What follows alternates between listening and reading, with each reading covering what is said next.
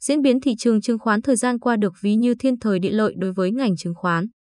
Tính đến hết ngày 28 tháng 10 năm 2021, công ty chứng khoán SSI, mã SSI, công ty chứng khoán Thành phố Hồ Chí Minh, HSC, mã Hồ Chí Minh, công ty chứng khoán Bản Việt, VCSC, mã VCI và công ty chứng khoán VN Direct, mã Việt Nam Đồng là bốn công ty chứng khoán có giá trị vốn hóa lớn nhất trên thị trường. Có lẽ, nhà đầu tư cũng không quá ngạc nhiên khi các công ty chứng khoán công bố kết quả kinh doanh với sự tăng trưởng vượt bậc so với cùng kỳ trong bối cảnh thanh khoản liên tục lập kỷ lục. Nhà đầu tư mới không ngừng tham gia vào thị trường, cùng với đó là những diễn biến tích cực của thị trường chung. Mới đây, SSI công bố báo cáo tài chính riêng quý 3 năm 2021 với sự tăng trưởng mạnh về doanh thu và lợi nhuận. Cụ thể, kết thúc quý 3 năm 2021, tổng doanh thu hoạt động đạt gần 1.722 tỷ đồng, tăng 90% so với cùng kỳ năm trước. Lợi nhuận sau thuế gấp hơn 2 lần, đạt hơn 667,3 tỷ đồng. Xét từng mảng kinh doanh, các hoạt động kinh doanh chính của SSI đều tăng trưởng tích cực. Trong đó, hoạt động môi giới đóng góp phần lớn trong cơ cấu doanh thu quý 3 năm 2021, mang về hơn 667,4 tỷ đồng, gấp hơn 3,7 lần so với cùng kỳ năm 2020. Hoạt động cho vay margin và ứng trước tiền bán cũng mang về hơn 431,6 tỷ đồng doanh thu, gấp gần 3,7 lần. Tại thời điểm cuối quý 3, dư nợ margin tại SSI đạt hơn 18.107 tỷ đồng, tăng gấp đôi so với đầu năm 2021.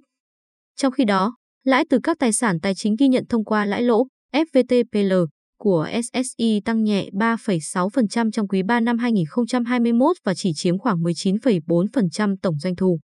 Trái ngược với SSI, hoạt động tự doanh lại đóng góp phần lớn doanh thu quý 3 năm 2021 của VN Direct với hơn 531,7 tỷ đồng, chiếm khoảng 34%. Theo dõi những số liệu được trình bày trên báo cáo tài chính của VN Direct, có thể thấy trong quý 3 này công ty đã thực hiện cơ cấu mạnh danh mục đầu tư. Tại thời điểm cuối quý 2 năm 2021, VN Direct sở hữu danh mục tự doanh trị giá 653,35 tỷ đồng các cổ phiếu, chứng chỉ quỹ niêm yết. Đến cuối quý 3, Danh mục đầu tư các cổ phiếu niêm yết của VN Direct có phần thu hẹp với tổng giá trị gốc 457,55 tỷ đồng. Trong đó, VN Direct đã thực hiện cơ cấu nhiều cổ phiếu như VHM, HPG, TCB và VIX, đồng thời thêm mới cổ phiếu CRE với giá gốc hơn 29,1 tỷ đồng. Ngoài hoạt động tự doanh, hoạt động môi giới và cho vay của VN Direct cũng ghi nhận kết quả vượt trội. Doanh thu từ hoạt động môi giới và cho vay đạt lần lượt 433,3 tỷ đồng và 313,1 tỷ đồng, tăng 291,1% và 311,3% so với quý 3 năm 2020. Tổng kết quý 3 năm 2021, VN Direct đạt hơn 1.565 tỷ đồng doanh thu và hơn 548,9 tỷ đồng lãi sau thuế, tăng trưởng lần lượt 185,2% và 115,5% so với cùng kỳ năm trước. Tại HSC, hầu hết các mảng hoạt động chính trong quý 3 cũng đều tăng trưởng so với cùng kỳ. Doanh thu môi giới tăng 148% lên mức gần 370 tỷ đồng. Lãi từ các khoản cho vay và phải thu tăng hơn 130% lên 315 tỷ đồng. Lãi từ các tài sản tài chính ghi nhận qua lãi lỗ đạt hơn 389,3 tỷ đồng, tăng gần 101% so với cùng kỳ năm trước. Nếu như cơ cấu doanh thu của SSI và VN Direct có bên nặng, Bên nhẹ thì cơ cấu doanh thu của HSC khá cân bằng khi các hoạt động kinh doanh chính đóng góp tỷ trọng tương đương nhau. So với đầu năm, HSC đã thu hẹp danh mục tự doanh. Đáng chú ý, công ty này đã thu hẹp danh mục tự doanh các cổ phiếu niêm yết và chuyển hướng đầu tư vào các ETF. Trong đó, quỹ ETF VFMVN30 và quỹ VFMVN Diamond ETF chiếm tỷ trọng cao nhất với giá trị gốc lần lượt là 60,56 tỷ đồng và 50,7 tỷ đồng.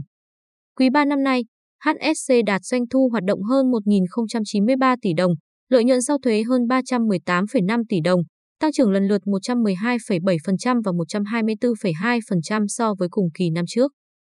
Nhìn chung, trong quý 3 năm 2021, thị trường chứng khoán diễn biến tích cực, giá trị giao dịch trên thị trường tăng mạnh so với cùng kỳ, đã tác động rất tích cực đến kết quả kinh doanh của các công ty chứng khoán. VCSC cũng tăng hơn 245% về lợi nhuận sau thuế quý 3, nhờ sự tăng trưởng mạnh của các hoạt động môi giới, cho vay ký quỹ và tự doanh. VCSC cho biết công ty đã hiện thực hóa lợi nhuận một số khoản đầu tư trong quý 3 năm 2021 và ghi nhận mức tăng trưởng 502% về doanh thu bán các tài sản tài chính. Có thể nói, tham gia vào thị trường chứng khoán với tư cách là nhà tạo lập thị trường, đơn vị cung cấp dịch vụ và cả nhà đầu tư, các công ty chứng khoán đã hưởng lợi rất rõ từ diễn biến của thị trường cũng như từ làn sóng F0. Do đó, việc có một hệ thống ổn định cùng sự đa dạng các sản phẩm tài chính là điều được nhà đầu tư quan tâm. Ở góc độ quản lý, ông Lê Hải Trà, Tổng Giám đốc Sở Giao dịch Chứng khoán Thành phố Hồ Chí Minh, HOSE, cho biết, hiện nay, chúng tôi đang đi đến bước cuối cùng trong gói thầu với KRX và bước tiếp theo là làm việc với các công ty chứng khoán. Vào khoảng cuối quý 1 đến đầu quý 2 năm 2022, hệ thống mới có thể đi vào vận hành và thời gian áp dụng các sản phẩm đầu tư mới theo đó sẽ không xa.